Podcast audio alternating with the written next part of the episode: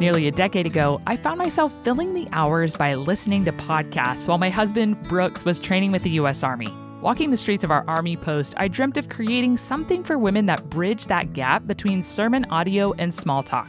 It was on the floor of my tiny closet on post that that very dream, the dream for the Journeywomen podcast, came to fruition in June of 2017.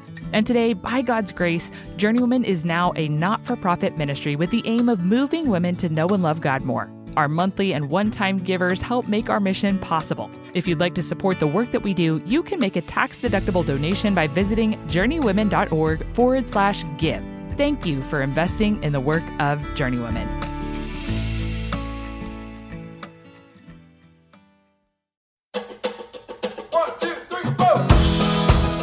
Welcome to the Journeywomen podcast. I'm your host, Hunter Beless. Life's a journey we were never meant to walk alone. We all need friends along the way.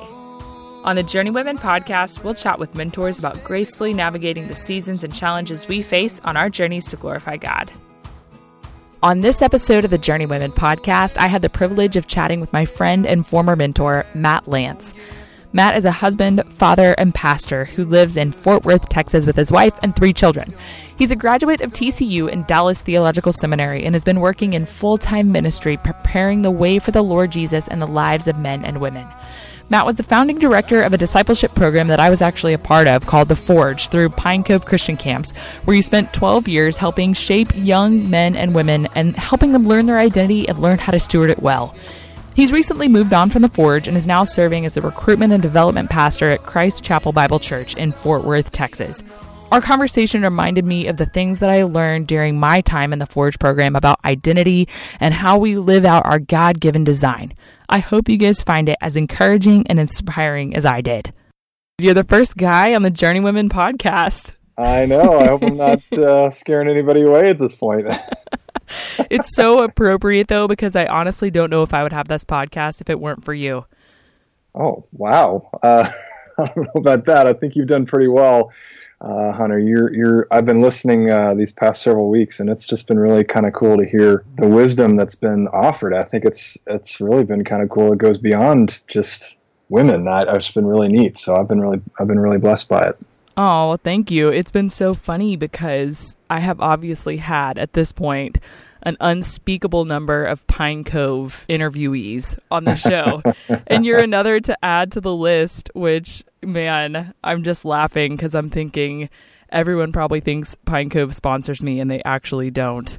I always think that Pine Cove is a little bit like a Grand Central Station of uh, Christianity. You know, uh, a lot of people come and go through that place. It's a place that's uh, very influential for the kingdom.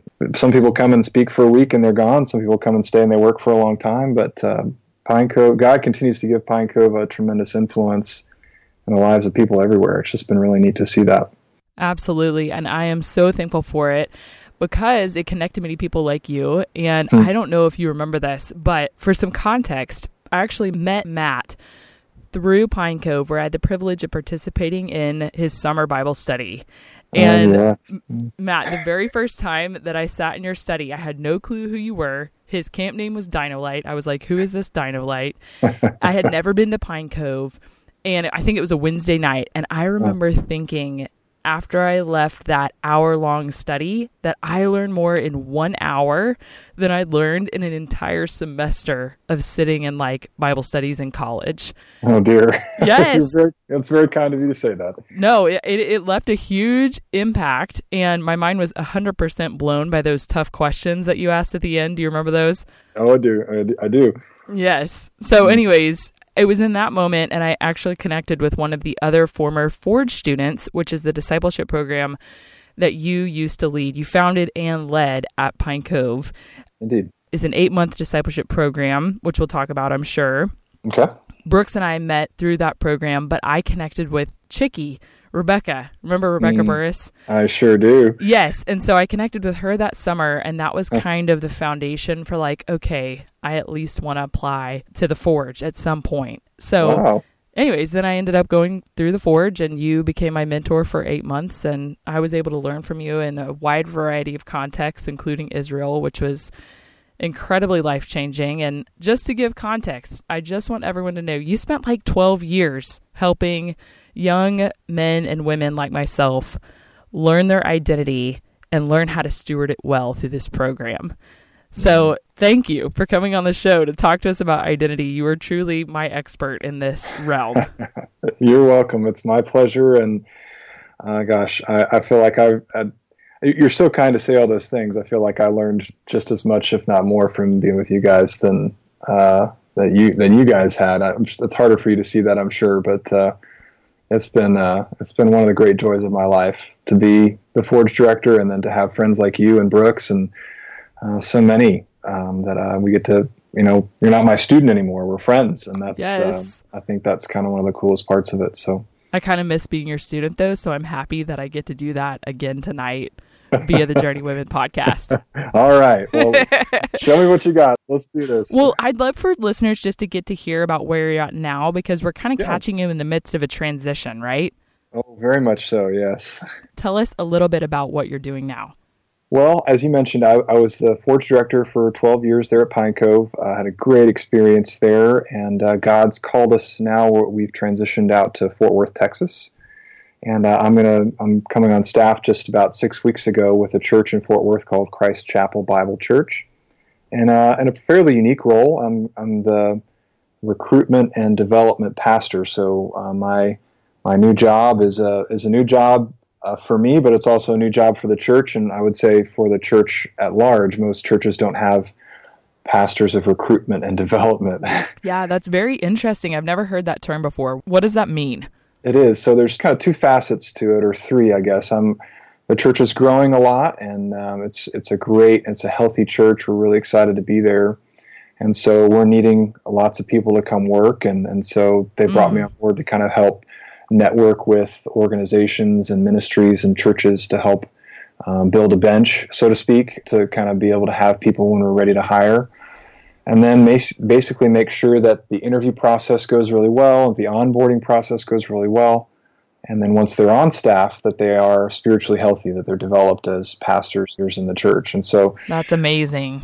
Yeah, I never really thought about this as a job for me, but um, as I thought about the skill set that I built while doing the Forge, this seemed like a really, uh, really neat fit. I, I helped college students learn their learn their identity and, and launch them into the into the world and here I'm basically understanding people's giftings and then bringing them in to opportunities in, in God's church. So it's a, it's a really unique opportunity. We're still kind of figuring out uh, what it looks like, but uh, it's a, it's really cool. So we're all, you know, we haven't moved into our house yet. We're living. I'm, I'm, this is very millennial of me. I've moved in with my in-laws.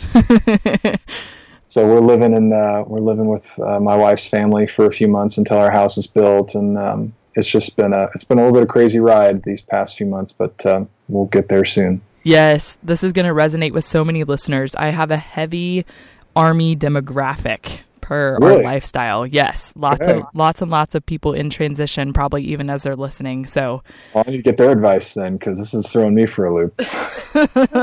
we will have a podcast on that soon. Well, I will tune in. Yes, this is one of the most foundational podcasts. And honestly, if I could rewind this whole train, I would have the gospel first and I would have identity closely thereafter. Mm. And I wish I could, but here we are now. And I'm trusting that God is sovereign even over the timing of this. And Amen. you have played such a huge role in helping me understand who I am and how God has uniquely designed me and how I can serve Him out of those giftings that he's given me. And I'd love just to start there and just okay. talk about what is identity. We had a show a couple weeks ago with Amanda Wilson on fitness, and she mentioned mm-hmm. knowing our identity. And I had a couple listeners asking, What is identity? So, mm. do you have like a basic definition of identity? Yeah, the way I, I tend to describe it is identity is declaration that defines being. It has two components design and direction. Hmm. So it's a declaration that defines being that indicates design and direction. So you, you might other people might say form and function or mm-hmm. what something is and then what something is designed to do. So even if you if you talk about like a hammer, let's say for example, um, you know it has a design, a specific way that it is shaped and um, made, um, different materials. You don't make a hammer out of a sponge. Um, and then it also has a direction because of its design. Right. So that's something that the designer, whether by word or by acting upon, um, has made a declaration as to what that thing is. And for humanity, for humanity, that's what being is, in my opinion. Hmm. So, like, if you're a hammer, you were intended to do specific hammer type things. Oh yeah, I mean, a lot of us are, you know, God designed a lot of us to be hammers, and we're surrounded by a bunch of people who are saws, Yeah. and we're trying to cut wood in half, and we're terrible at it, and we're making a huge mess, and everybody else is frustrated with us. We're not satisfied, and it just doesn't work. Um, yeah. and that's why I, I feel like identity is a really important thing, especially for young men and women, you know, college age, college graduates, to to really to really understand and um, and walk in because it's it's really formative. Oh, absolutely. And I had never really even thought about it until doing the Forge, which is so interesting because like you said, it is so formative and it is such a I mean, it's it's foundational. hmm We'll get more to that. Why you think that might be that we don't really, I don't know, think about it. That we just Mhm. are and we don't think about how it is that we're designed and why it is that we are the way that we are. But what is it that influences our identity if we're not thinking about it intentionally? Or if you're like me and you've never really Mm. thought about it before until I went to this program, what is it that actually helps to shape it? Well, I think I, I think initially I'm tempted to say that depends. It depends on. Um, I might get a little preachy on this, Hunter. You might have to forgive me here for a second. Uh, uh, Soapbox. how long do we have for this? By we got an hour. Okay. If I only need two questions, that's all we got to go for. All right. Well, I'll, I'll try to keep this as brief as I can. So, my initial my initial thought is to say, well, it depends. What Mhm. influences our identity? It depends on what you believe about humanity. Okay, like what it is, where it comes from. It depends on your Right. anthropology, but it really doesn't depend on what I believe about what a human is or Hmm. not. Um, I'm a human whether I believe it or not. You know, I, I I'm talking to you right now, even if I don't believe I'm on the Journeywomen podcast. It's, you know, there are some things that are uh, matters of fact, and a lot of times we have a hard time believing those things. yes. Um, that we, in fact, we would even believe the lie rather than believe right. the fact.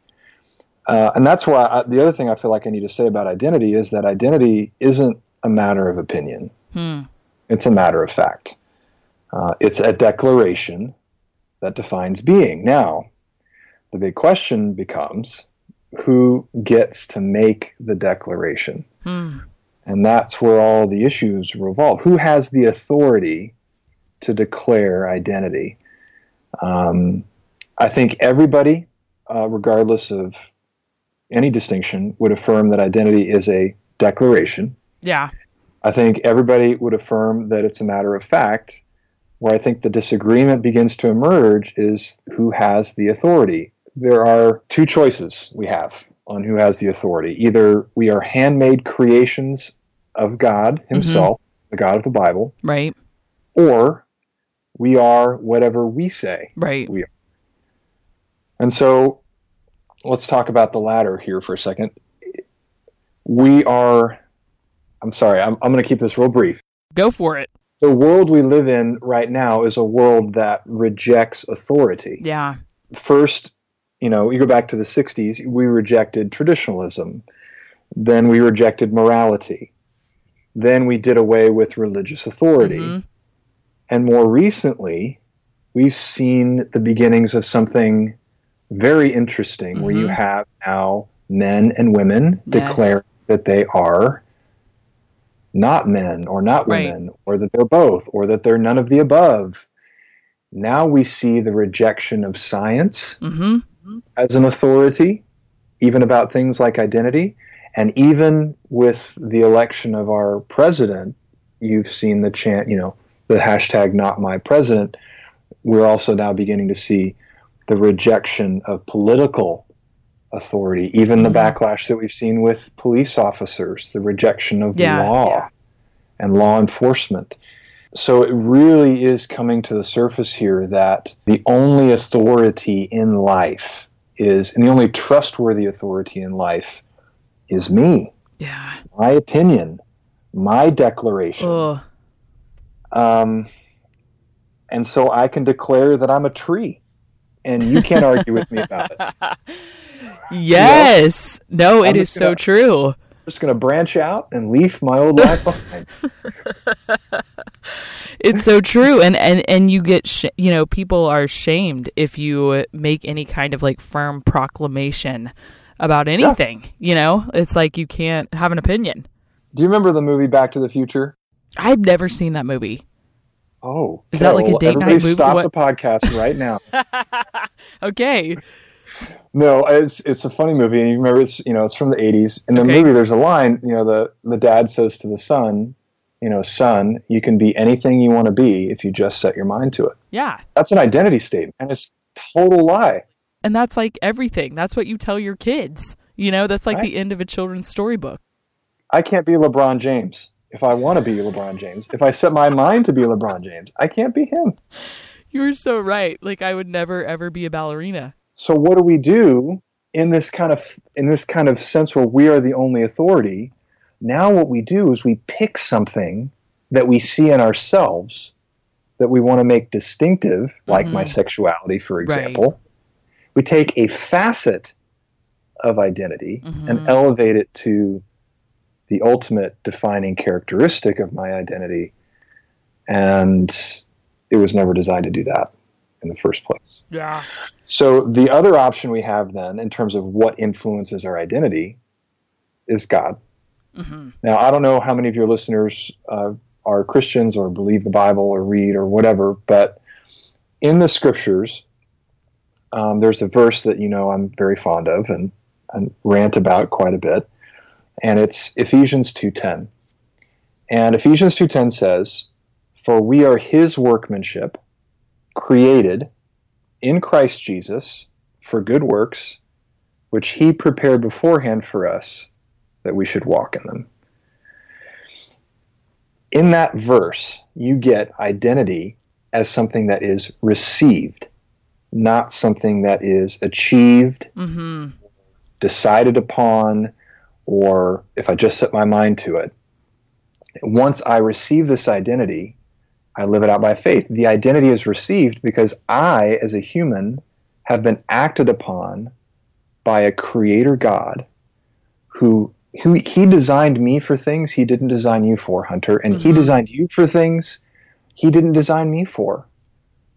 And as we come together under the name of Jesus Christ together, each of our designs and our giftings complement each other. And so together as the body of Christ, we end up functioning as if Jesus was still on the earth because Mm. we are we actually become his body. It's almost like Jesus never left. Mm. And instead of instead of if if you if God designed you to be like a saw and he designed me to be like a hammer, I don't have to compete with your identity. You know, we work together. You saw the boards in half and then I nail them together. There's no more competition. There's no more trying to elevate myself or make myself unique or trying to distinguish myself from every other human being because I'm not trying to define myself. I have already been defined by a creator God who knows way more about life and identity than I do. And so being a follower of Jesus isn't just about going to heaven. It isn't just about doing, you know, what the Bible says. It's also understanding that God didn't run me through he didn't run me through a machine. He didn't crank me out. Yeah. He didn't mass produce us. We are his Mm. handcrafted, unique creation, creations, each of us. And as a result, if we're handcrafted and unique, then we must have a function. If he's taken so much time with our form, then we have to have a function. And the question I love asking college students is, do you know what your function is? Ugh. And most most don't because they've never thought about it. Yeah. Life is crazy sometimes, and finding time to sit down and read the Bible can be difficult. That is why I love Dwell. When I can't find time to read the Bible, I can listen to it.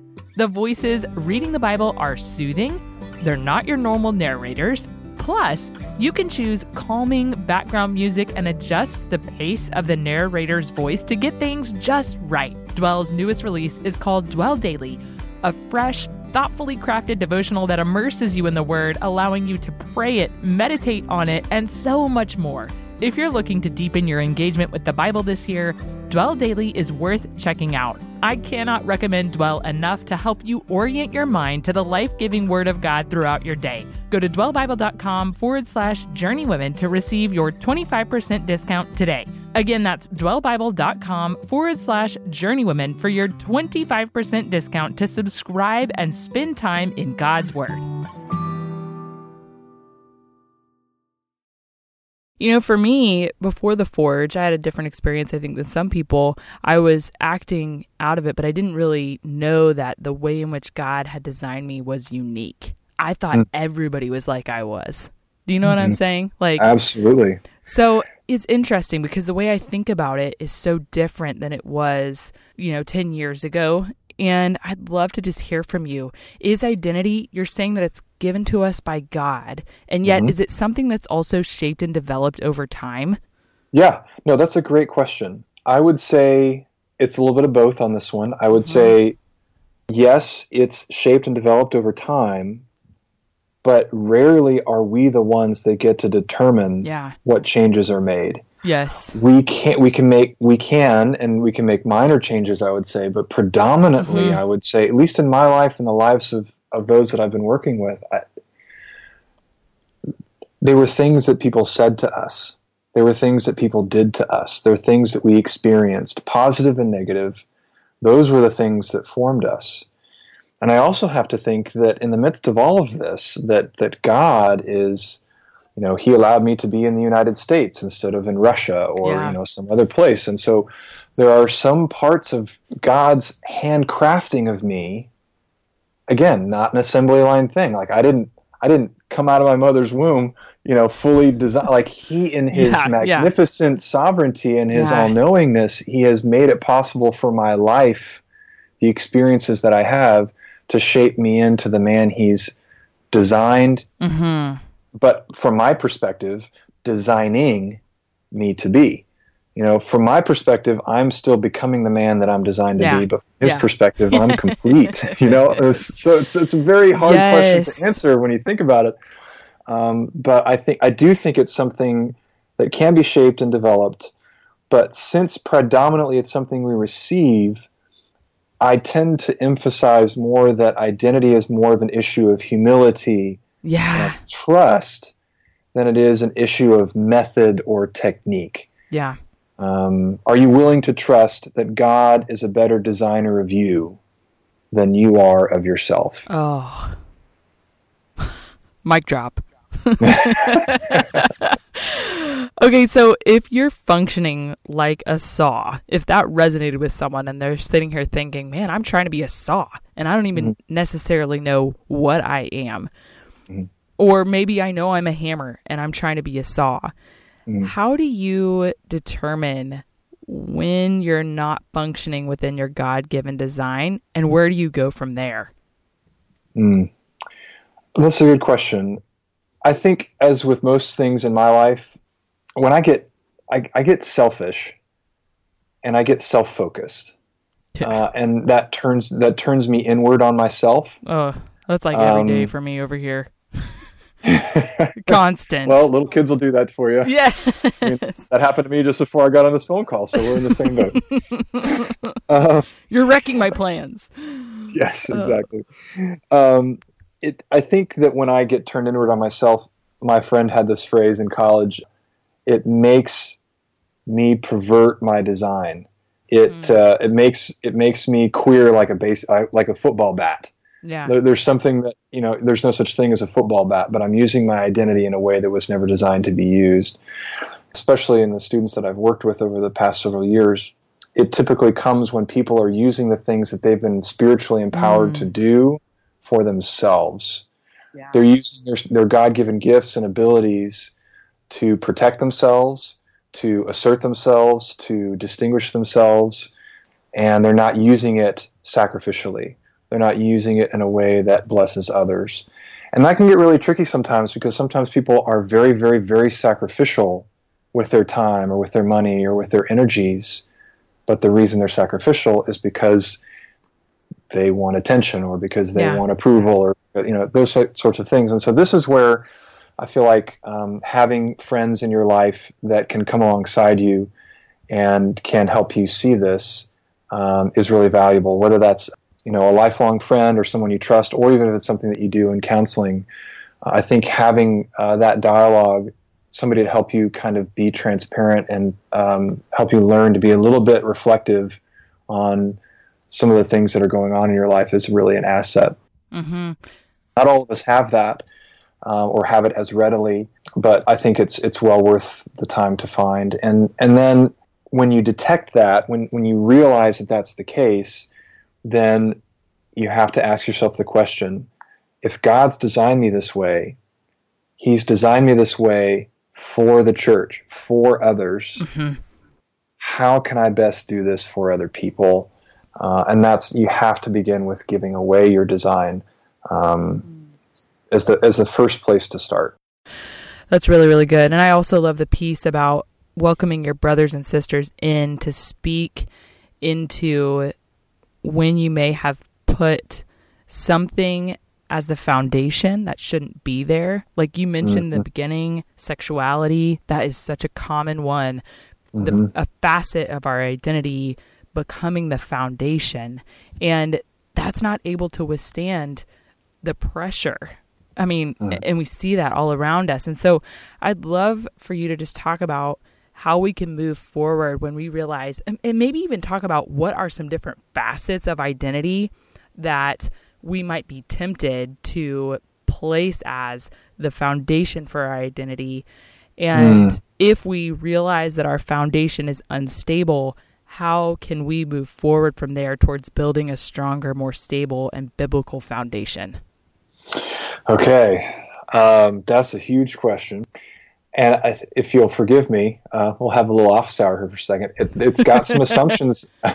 It's got some assumptions that I'm not exactly comfortable with. Oh um, no! Uh, well, I, I, just here's the thing. Um, I, I really do believe that identities aren't built. Okay, I really, I really do believe that there's something that we receive. Yes. Um, so maybe if I tell me if I'm not answering your question the way that you're kind of you're kind of intending. Um, I'll, I'll, give it a stab, and then we can kind of circle back around again okay, if we need yes. to. This is good. Um, this is the forge.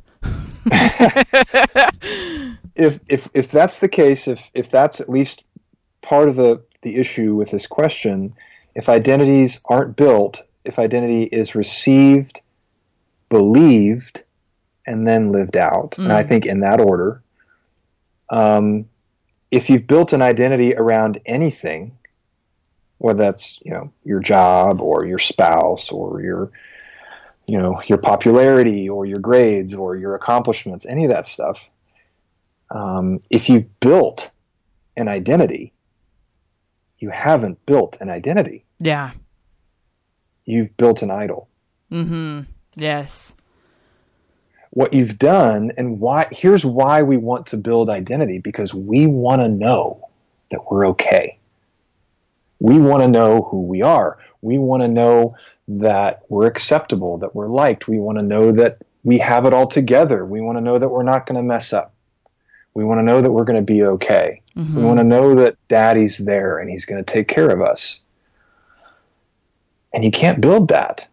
What we do when we build our when we build identity, which again I don't think is possible, but when you build identity on money, let's say, mm-hmm. Or sexuality, let's say, or you know anything, you're what you're doing is you're you're fashioning for yourself, much like Aaron does with the golden calf. You're you're taking all these things that you have at your disposal and you're creating something for yourself apart, separate from that which God has already provided for you in creating you. He has brought you out of Egypt and he's taken you to the promised land, but you're at the base of the mountain taking everything else around yes. you go, no, this is your God. And that's where i I really think the, the, the mistake, even in a lot of Christian self introspection and um, identity talk kind of tends to run a little sideways. Yeah. Now, I'm not a psychologist. I'm not a I'm not a therapist. You know, so I, I granted there are a lot of psychological factors to all of this that I'm not going to talk about because I I don't have that kind of expertise. My background is more theology and biblical study. So from that perspective, I think that every single one of us already right now, if you're listening to this right now, and if you're a believer in Jesus Christ, you have a strong and a stable mm. biblical biblical foundation, and you have it in spades. Um, God went to great lengths to provide that for us, um, and so that feeling uh, that you talk about, that feeling of instability, isn't really instability; it's insecurity. Mm. Yes. Um, we've built a lousy foundation and we know it. and we know that it can't support our being. We know that our spouse can't be everything that we need our spouse to right. be. Yes. So we can feel happy, so that we can feel content, or so that we can feel safe.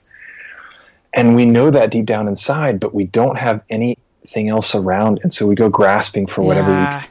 And when you do that, especially out of fear, that's where idolatry creeps in.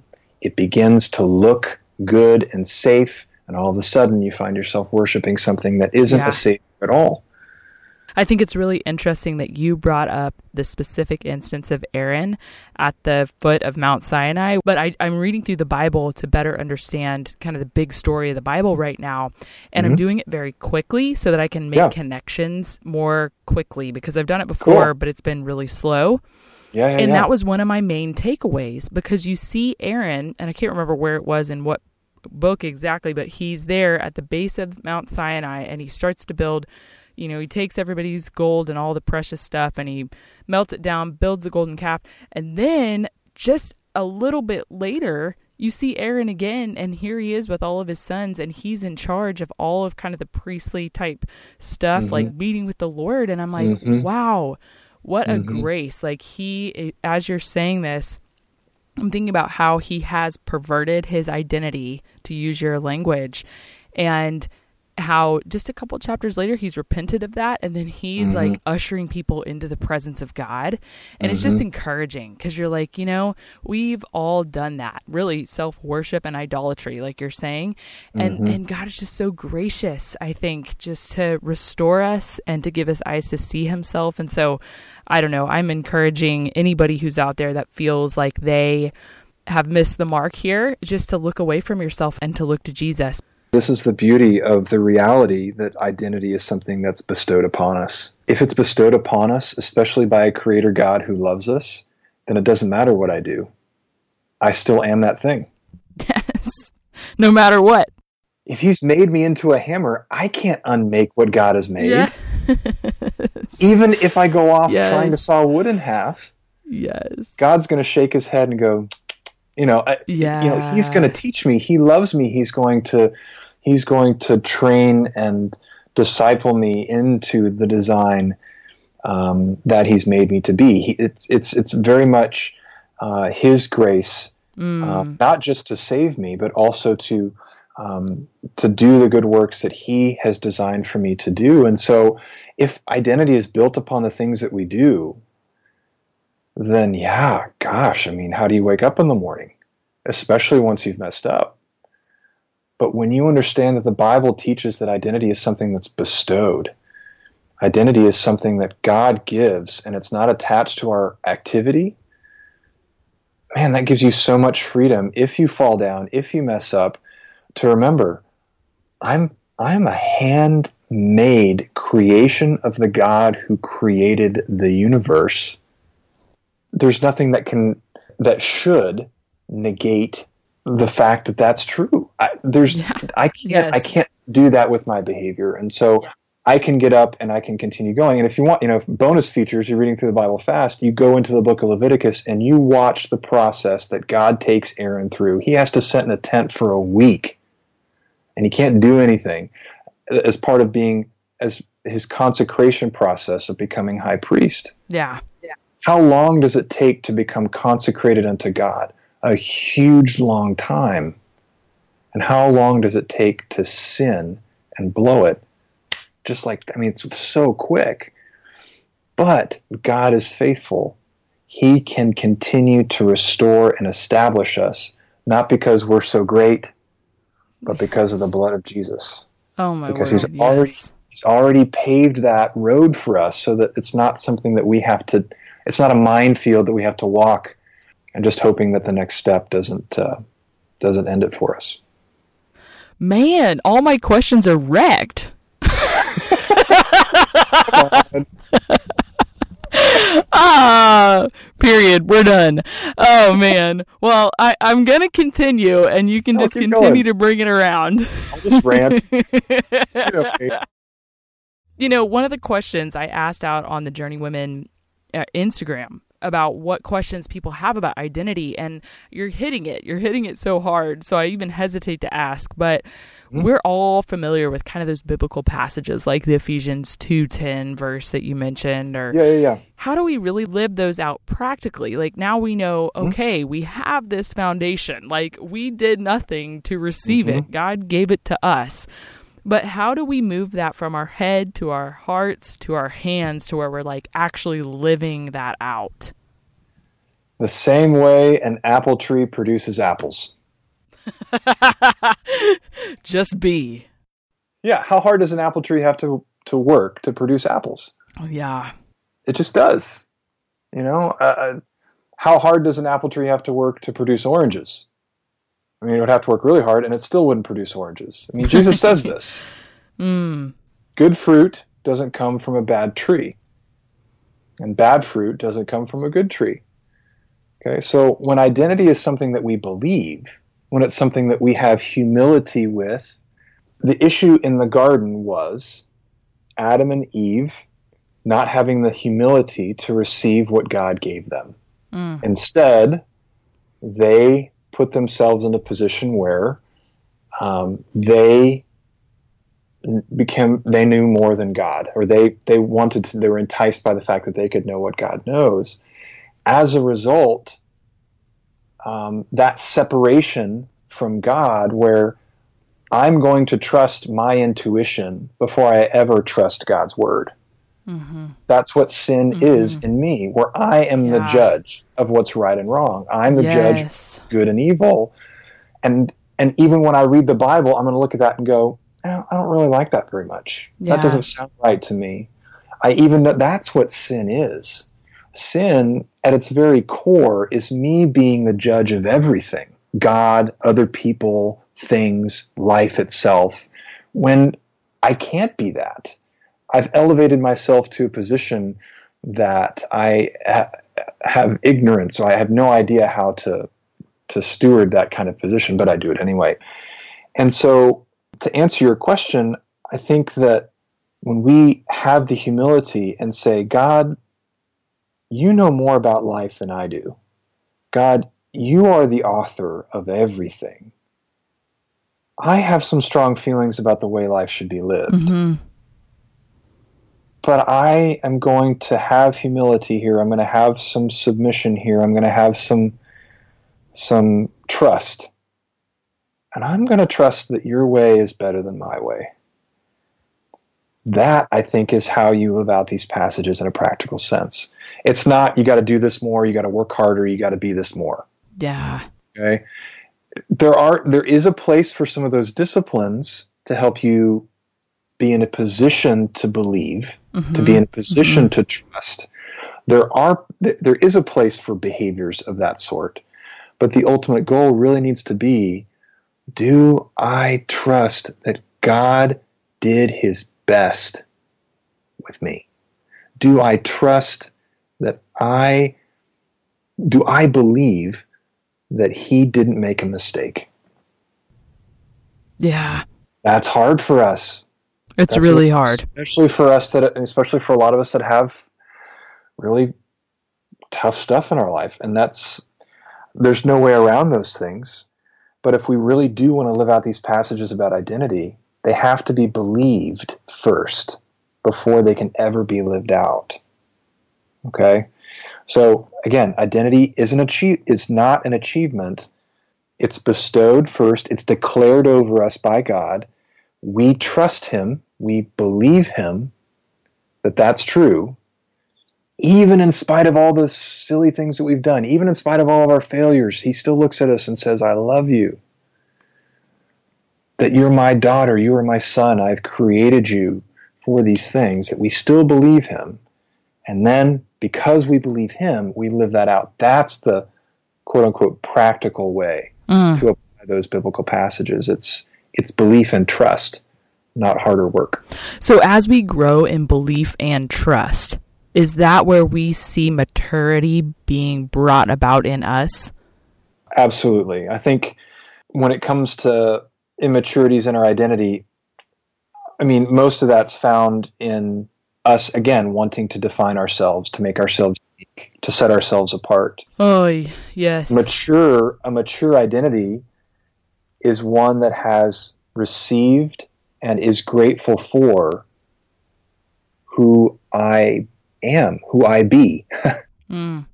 If it's a declaration that determines being, then I receive that and I am grateful for it.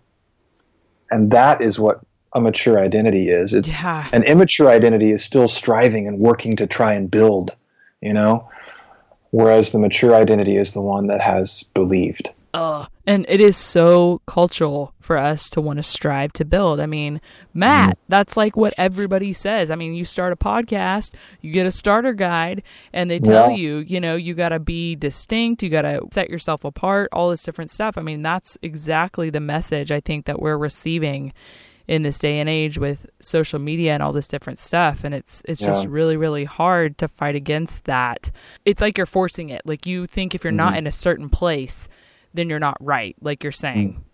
yeah and this is what paul's saying in romans 12 you be transformed by the renewing of your mind you know where we have to not be we have to remember that the world around us is going to distort the gospel. And um, even even within our churches and our groups and and you know parachurch ministries everything like it's it's so hard to to not be distracted. Um, by the world around us and so much of the new testament exhorts us um, uh, to be wary of that to be aware of how um, those things affect um, not just our eyes and our ears but our hearts um, and so we have to be mindful that those things can even affect our identities as well. Yeah. I love that verse that you brought up, the Romans 12 2. And I'm just about being transformed by the renewal of your mind. And I know one of the things that you taught me was that that happens in the context of submitting ourselves to the Word of God. And mm-hmm. another thing that I learned from you is that that can also happen in submission to community, to your brothers and sisters around you.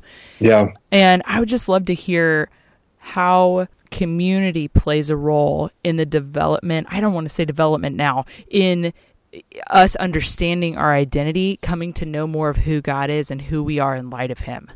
Sure. No, that's a great question. Uh, I mean, this is a whole other podcast. I mean, that that's a whole. There's a whole. I mean, there's a whole lot of things. You need to have a man podcast on that issue, by the way. Um, like four men, the Journeyman podcast. Men. Oh gosh, yeah, four men on that issue because it's so. I mean, I was reading an article the other day that uh, that the greatest threat to men isn't alcoholism, it isn't pornography, it's loneliness, hmm. um, isolation, and it's a it's a real temptation yeah. even for Christian men. Because when we're separate, sin wants to isolate us. Because when we think that we're the only authority about things, uh, eventually we're going to isolate ourselves from everyone else and think that we're right or that we're the best or that we're the most whatever. And um, that's not going to lead you to a right understanding nor a right stewardship of God's design of you. And so I think community really helps to confirm and community helps to reinforce our identity.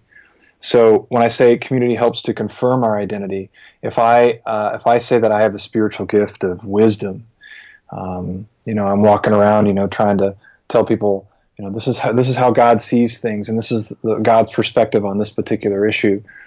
Um, and I, it's not God's perspective, and it's really not wise. Yeah, yeah. Uh, the community is going to say, um, "I think you should be quiet next time," and, and that's that's Oh, I need that. You know, but a lot of times when people say, you know, I think you should be quiet next time, you're like, how dare you? Yeah.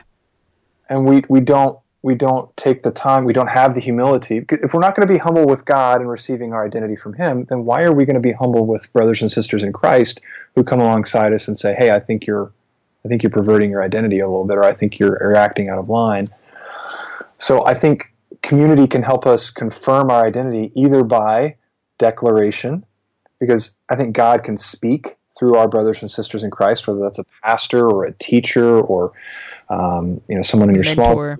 A mentor, um, where God's declaration of your identity can come through someone in the church, Yeah. in the co- community that you're a part of, that He can speak to you through that brother or sister in Christ. Um, that declaration can come to you that way, or you may be searching and trying to figure that out, and someone in your community can say, "Yes, I see that in you, hundred percent, absolutely," and that can give you the the the the confirmation that you need to move forward. But on the same in the same token, um, it can also help us uh, if we wander away from our identities, Mhm. if we, we get off track, if we start acting out of character. Um, community comes alongside us and says, "Hey, that's not walking in line with either your specific design or what a Christian is in general. You're walking out of line of the gospel, which is exactly what Paul does with Peter." Um, and you read about that in, in Galatians chapter 2. Um, so, community plays a vital role in confirming, reinforcing, and uh, encouraging. Um, I wouldn't say identity building, I would say um, just identity and, and, you know, keeping us. Um, um, keeping me from using my hammer for something it was never designed to be used for. It Yeah. keeps us from, from from perversion. Yeah, I, I could be wrong here. Maybe this is prideful of me because I am in the millennial generation, but I feel like our generation is doing a better job of that. I'm not 100%. What do you disagree? Do you agree? Like No, confirming I think no. I, I think millennials get a bad rap on on this on a number of things. I, I think that millennials, um, are, I would say, better or worse. That's kind of hard to say. I think millennials are are more uh, interested in Mhm. community, yes. uh, predominantly because of of what they saw their parents kind of go through, um, and the isolation that they experienced as they were growing up.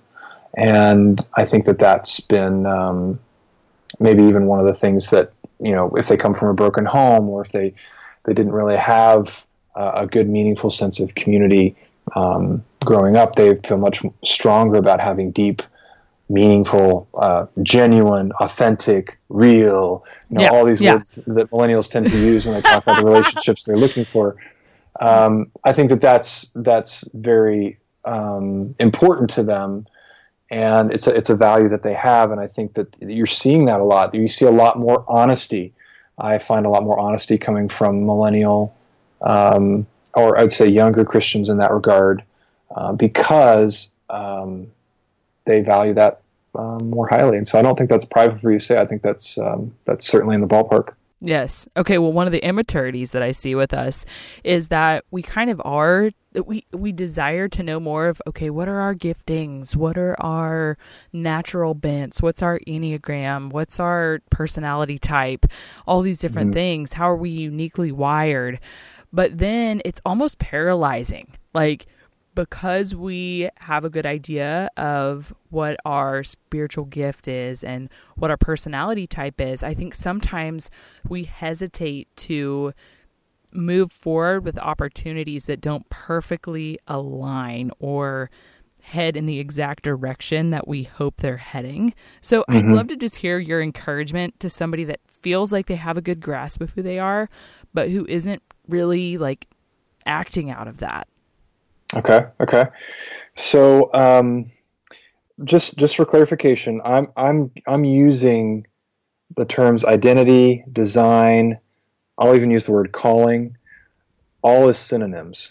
Okay. Like when I say those words, I'm I'm meaning kind of the whole package. That's that's who we are. Okay. Mhm. So just for just for clarification, I think my identity and my design are also my calling in life okay um, whatever god has designed me for or whatever god designed, designed me to be that's what i'm supposed to do and so design is identity and then calling is the activity hmm. that's that's associated with that design form and function, like like we kind of talked about at the beginning. Yeah.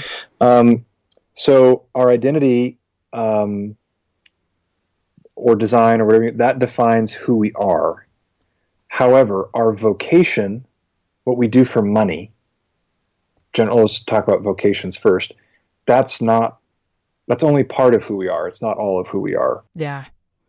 Identity is what you do. It's what you are, whether you get paid for it or not. Yeah. Um, you will you will always let's see. So if you're stuck and you, you, you have a good sense of who you are and you don't know what to do, um, it doesn't mean that you can't take a job at something that you don't enjoy. It doesn't mean that you, you know, I, you as a as a mom of young children should know that's probably not your idea of a. It's not your idea of a good time. You don't have a peace about getting thrown up on every day or you know, food. You know, I don't feel called to this. You know, this is was I designed for that in some ways, but I, it's it's just that that sort of thing where there's going to be so much of our lives that are not. It's just not sexy. yeah, absolutely. It's a very way, of, very good way of putting it. And, and I think you, you know you're right. I think millennials have a struggle in this area because when things get hard, they kind of tend to yeah. check out or leave or go find something else. We just want the stars to always be aligning, and that's not life. Um, no. You know, uh, that's just not the way it goes. I'm, I'm preaching a sermon this Sunday uh, at a friend's church, and I, you know, I'm, I'm preaching on James chapter one, and one of my first points in the whole sermon is life is full of difficulty, mm. and that's a great. Dif- the difficulties in life are great litmus tests for our faith, not just our faith in God, but even like we were talking about before, our faith that God's design of us is right, or that our stewardship of that is right. Another perfect example. I just took a new job anybody that's out there that's taken a new job knows the feelings of doubt and going, yeah. What did I just do? yes. You know, I walked away from a really awesome job, and now here I am in this other job. I'm not sure. Uh, yes. And that's those feelings are legitimate. They're they're they're certainly there. We can't deny them. But at the same time, we have to understand that our identity is something that that can help regulate those feelings, that can transcend them, and help us rein them in sometimes. And uh, I have a good friend. His name is Tim, and he says uh, this is one of his sayings that he says all the time. He says, "When it comes to your calling, you will always persevere where you're called." Man, you will always persevere where you're called. Meaning, if I am called to do discipleship ministry and I'm employed at a place that lowers my pay, that ha- I, there's a boss I don't like, where I have there where my job continues to not be pleasing for me. Mm-hmm.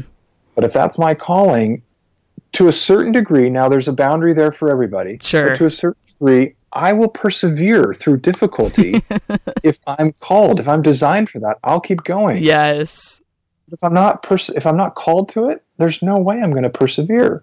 I will go if I have to go work at McDonald's to provide for my family. No offense to any of your readers that work or listeners that work at McDonald's. Right. But if I have to go flip burgers for a living, I will do that and I will do it with gladness. But I will not do it one minute longer than I have to. Or if, if my boss if my boss gets really up in my face and say, "That's fine, I'm going to Burger King," you know, I'll go flip burgers over there um, because just I I don't have any. There's no calling that, so I'm not going to persevere there. So I think that if your listeners have a, a good sense of their identity, then they need to take steps to move forward in what God's called them to do, even if it doesn't line up with the things that they enjoy. Or the opposite, they need to find ways to exercise their identity outside of their vocation. Yeah. For, let's say probably 80% of people in the world don't get to have jobs that are mm-hmm. their, it's another millennial word for you, their passion, you know, I, I, would say 80% of people, uh, in my experience, most people don't like their jobs. Yeah. And the, your, what you do for your job is not where your fulfillment is. It's not where you get your, your sense of identity. And so your identity should transcend and supersede your job. So it should be something that you do outside of your job. If it's, if your job isn't fulfilling your identity, then if it's what you're designed to do, you should be doing that outside of your job anyway. Right. So I, I think that if we kind of rethink again how we how we approach the decisions we make about vocation and go, you know, a vocation is is a way to earn money, provide for my family. It's a way for me to exercise my gifts, my talents, my abilities to God's glory. Mm-hmm. And, but it's not all of who I am, and it's not all of what my identity is. I think that really sets us free to take risks and to, you know, if our identity isn't going to be really fulfilled or, or most, um, you know, well used in my vocation, Right. that's fine.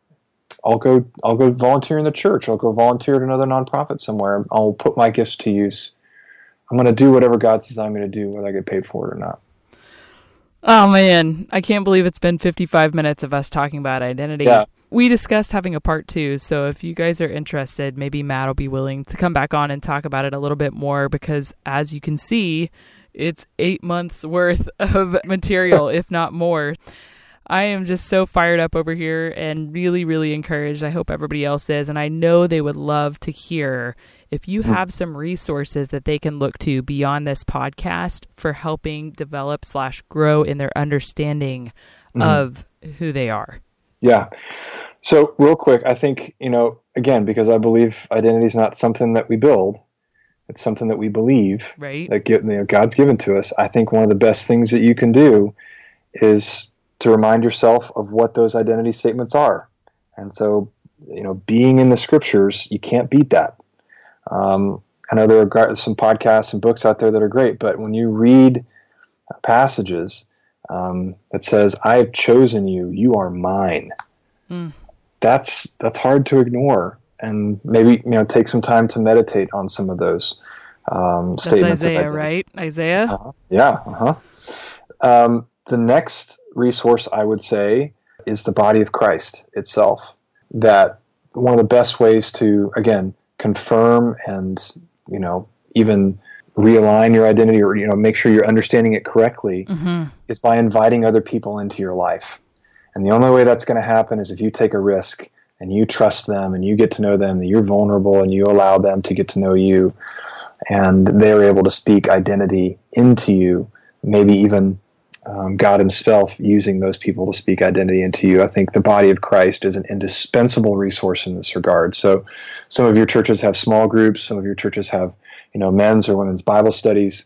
Getting involved with a group of people that can help you understand those facets of who you are, I think, is better than any book, and it's better than uh, except the Bible, of course. But uh, I, I think it's uh, it's bar none one of the best things that you can do to develop this this part of um, your Christian life. Yes. And then um, the last resource is uh, remembering.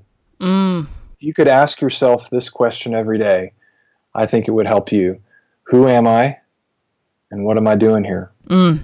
If you could give specific answers to those questions that are unique to you or that are specific to the way you understand your design, if you could ask yourselves those two questions, if you remind yourself, oh, yeah, oh, yeah, this is who I am. Oh, yeah, this is why. Okay, that's going to really change some of the decisions you make, the way you treat other people. A lot of sons and daughters have had their parents say to them, you know, before they leave the house, remember who you are, remember whose you are. It's the same kind of idea where the process of remembering cannot be overstated when it comes to identity because again it's something that's bestowed if i run off and forget what's been bestowed to me then um, i'm going to pervert it or forget it and that will be that will be a shame Now I'm over in the closet crying. Great. I which is perfect. No, I am. I'm I'm crying. It's tears of joy, which leads me into the next question, which is so girly. And as I was typing it to you, I'm like, how can I even ask Matt what his three simple joys are? But I'm gonna do it. So what are they? well at, at the risk of sounding really masculine here uh, i mean maybe maybe some women can identify with You this had to too counterbalance my question. a well-placed golf shot hunter have you ever hit a Hey, just just you a know I beaut? played golf. Yeah. no way Yes, absolutely. Straight down that. the fairway. Yeah, right off the tee. You I know what that feels like? Yeah. Oh, it You know- feels like money in the bank. oh it makes it, it's like you know what i'd pay another 50 bucks to do that again The nice, crisp feeling. It's the oh, crispness Oh, yeah. of the shot. Exactly. exactly. And then you and then you miss the other you know ten shots it takes. Whatever. Yeah. Had that one good one. Uh, that's one of them. I would say my other simple joy is um, a bowl of Blue Bell ice cream at the end of a oh, long yeah. I could have answered that for you. Oh, no, you know. Um, and then I just I and I'll, maybe this is kind of part of the masculine side of me. I just like the the the pleasant feeling of exhaustion that comes from a hard day's work or a good long run or yeah you know, whatever. Like I feel like I've I've worked physically worked hard. Yes. in a day. says I- that. I, I, I enjoy that feeling. Um, and then I have a bowl of Blue Bell ice cream, and it goes away quickly. oh, that's so wonderful. Hadley had a bowl for you tonight. She Oh. actually ate Blue Bell ice cream. So, Good for her. Good for her. yes. That child upright. I love it. Oh man. Okay, well as we're ending, one of the questions that I ask every guest on the Journeywomen podcast as a journey man who has Mm-hmm. had the biggest influence on your journey with Jesus. Oh, that's easy. Uh, it's it's uh, my mentor in college. His name is Gordon Blocker. Yes, I actually got to meet him. Yes, I remember that. I remember that. So Gordon, like I, you know, I've been to seminary and you know all this. Like I would trade my seminary career for the two and a half years I had under his mentorship, and uh, you know, it wasn't perfect. It, there was there were some rocky places in there too, but my goodness, I'm the minister I am today. I mean, a lot of the reasons why I did the Forge and why I devoted myself so much to you guys is really just me uh, giving back to you guys what he so generously gave me. Um, I can't not do that because uh, I wouldn't be the man I am were it not for him. Amazing. Yeah. Now we need to get Gordon on the show. Good luck.